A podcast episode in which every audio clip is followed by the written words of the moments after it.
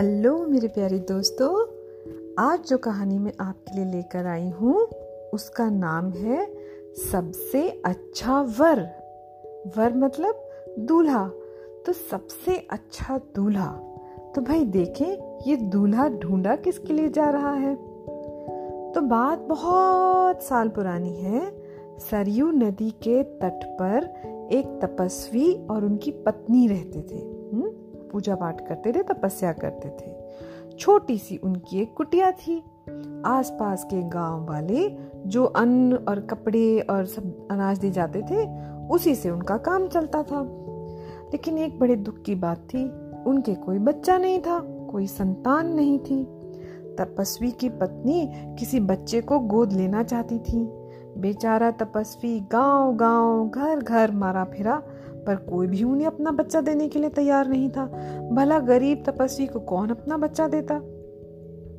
तपस्वी के पास धन तो नहीं था, पैसे तो नहीं थे, पर इसका मतलब ये नहीं है कि वो चमत्कार नहीं कर सकते थे। एक दिन वो अपनी कुटिया के बाहर बैठे थे कि एक उड़ते हुए कौए की चोंच से एक चूहिया आकर नीचे गिर गई। वो कौवा चूहिया पकड़ के ले जा रहा था। तपस्वी की जो पत्नी थी ना, उन्होंने उस चुहिया को उठा लिया। बड़ी काइंड थी वो। उठा लिया और बड़ी देर तक उसे सहलाती रही, प्यार करती रही। चुहिया को तो मानो जीवन दान मिल गया, उसको तो नई ज़िंदगी मिल गई। थोड़ी देर बाद पत्नी ने तपस्वी से कहा, देखिए, जब कोई भी अपना बच्चा हमें गोद लेने के लिए नहीं देता तो क्या आप अपनी शक्ति से इस चुहिया को ही एक लड़की नहीं बना सकते? ये सुनकर तपस्वी मुस्कुराए और बोले हाँ हाँ जिससे तुम, जिस काम से तुम्हें खुशी मिले, जिससे तुम प्रसन्न हो, मैं वही करने के लिए तैयार हूँ। तब तपस्वी ने कोई मंत्र फूका और अपने कमंडल से पवित्र जल लेकर उस चुहिया को पर छिड़क दिया। देखते ही देखते वो चुहिया एक सुंदर लड़की बन गई। तपस्वी की पत्नी बहुत खुश हुई उन्होंने उस बच्ची को गले से लगा लिया और उसके पास जो भी कुछ अच्छे से अच्छा खाना था, उसे खिलाने लगी। बड़े दुलार से उसे पाला पोसा जाने लगा। प्यार से वो दोनों उस लड़की को चूहिया बाला कहते थे। क्या नाम रखा था? चूहिया बाला।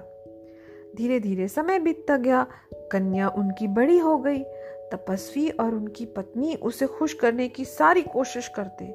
उसे खूब लिखाया, पढ़ाया, उसको लिटरेचर पढ़ाया, उसको मैथ्स पढ़ाया, उसको डांस सिखाया, उसे म्यूज़िक सिखाया जो जो अच्छी चीज़ें थी सब उसे सिखाई। अब धीरे धीरे चूहिया बाला की उम्र हो गई शादी के लायक। अब तपस्वी ने कहा कि भाई, इसके लिए एक अच्छा सा योग्य वर ढूंढा जाए, एक दूल्हा ढूंढा जाए। तो तपस्वी की पत्नी ने कहा, अरे, आप तो बहुत शक्तिमान हैं। आपके पास तो अलौकिक शक्ति है। मतलब आप तो पूजा पाठ से कुछ भी कर सकते हैं। आपने एक छोटी सी चुईया को एक कन्या बना दिया, एक लड़की बना दिया। तो क्या अब आपने अपने चमत्कार से उसके लिए कोई योग्य वर नहीं ढूंढ सकते? कोई दूल्हा नहीं ढूंढ के ला सकते? तो तपस्वी मुस्कुरा के बोले हाँ हाँ अवश्य, ज़रूर। मैं काम करता हूँ, सूर्य को बुलाता हूँ, सूरज को। उनसे कहता हूँ, वो हमारी बेटी से शादी कर लें। क्या सच? उसकी पत्नी ने खुश होकर कहा, क्या आप इतनी शक्तिशाली हैं? क्या ऐसा सचमुच हो सकता है कि सूर्य मेरा दामाद बने? जब आपने कहा तो सच बताइए, आप करके दिखा सकते हैं। ज़रूर, तपस्वी ने कहा। उन्होंने अपनी आँखें बंद की और ध्यान लगाया। अचानक सूर्य उनके सामने आकर खड़ा हो गया, सूरज आ गया। तपस्वी ने बड़ी इज़्ज़त से उनसे कहा, बड़ी विनती की कि क्या आप हमारी बेटी से शादी करेंगे? सूर्य ने कहा, मुझे आपकी बेटी से शादी करने में कोई आपत्ति नहीं है, मैं तो ज़रूर कर लूँगा। लेकिन क्या आपको ये बात, इस बात का विश्वास है कि आपकी बेटी मुझसे शादी करना चाहेगी? तपस्वी ने अपनी बेटी को बुलाया और उससे पूछा। वो बोली पिताजी, आपने मेरे लिए जो ये वर ढूंढा है, वो अच्छा तो है, लेकिन ये ज़रूरत से ज़्यादा तेज़ और चमत्कार चमत्कार है। इतना इतना आँखों में मेरी इसकी जो चमक है चुभेगी।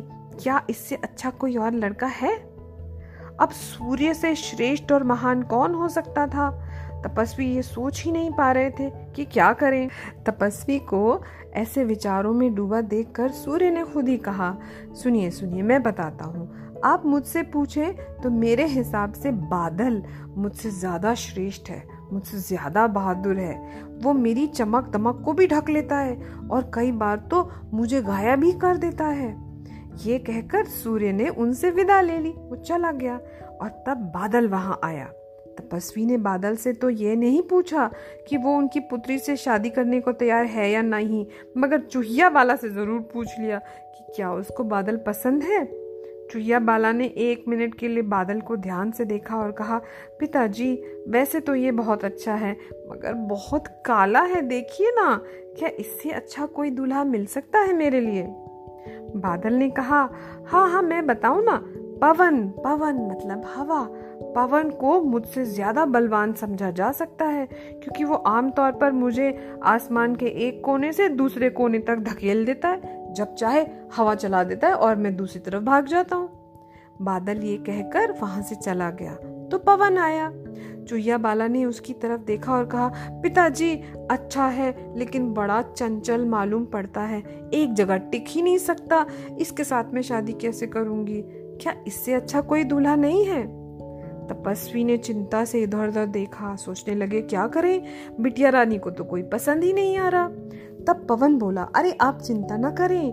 पर्वत मतलब पहाड़ माउंटेन्स वो मुझसे ज़्यादा श्रेष्ठ और बलवान है। मैं इतना शक्तिशाली हूँ, लेकिन तब भी उसे टस से मस नहीं कर पाता।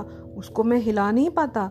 मेरा विचार है कि आपकी बेटी के लिए वो अच्छा दामाद रहेगा। जैसे ही पवन गया पर्वत आकर खड़ा हो गया।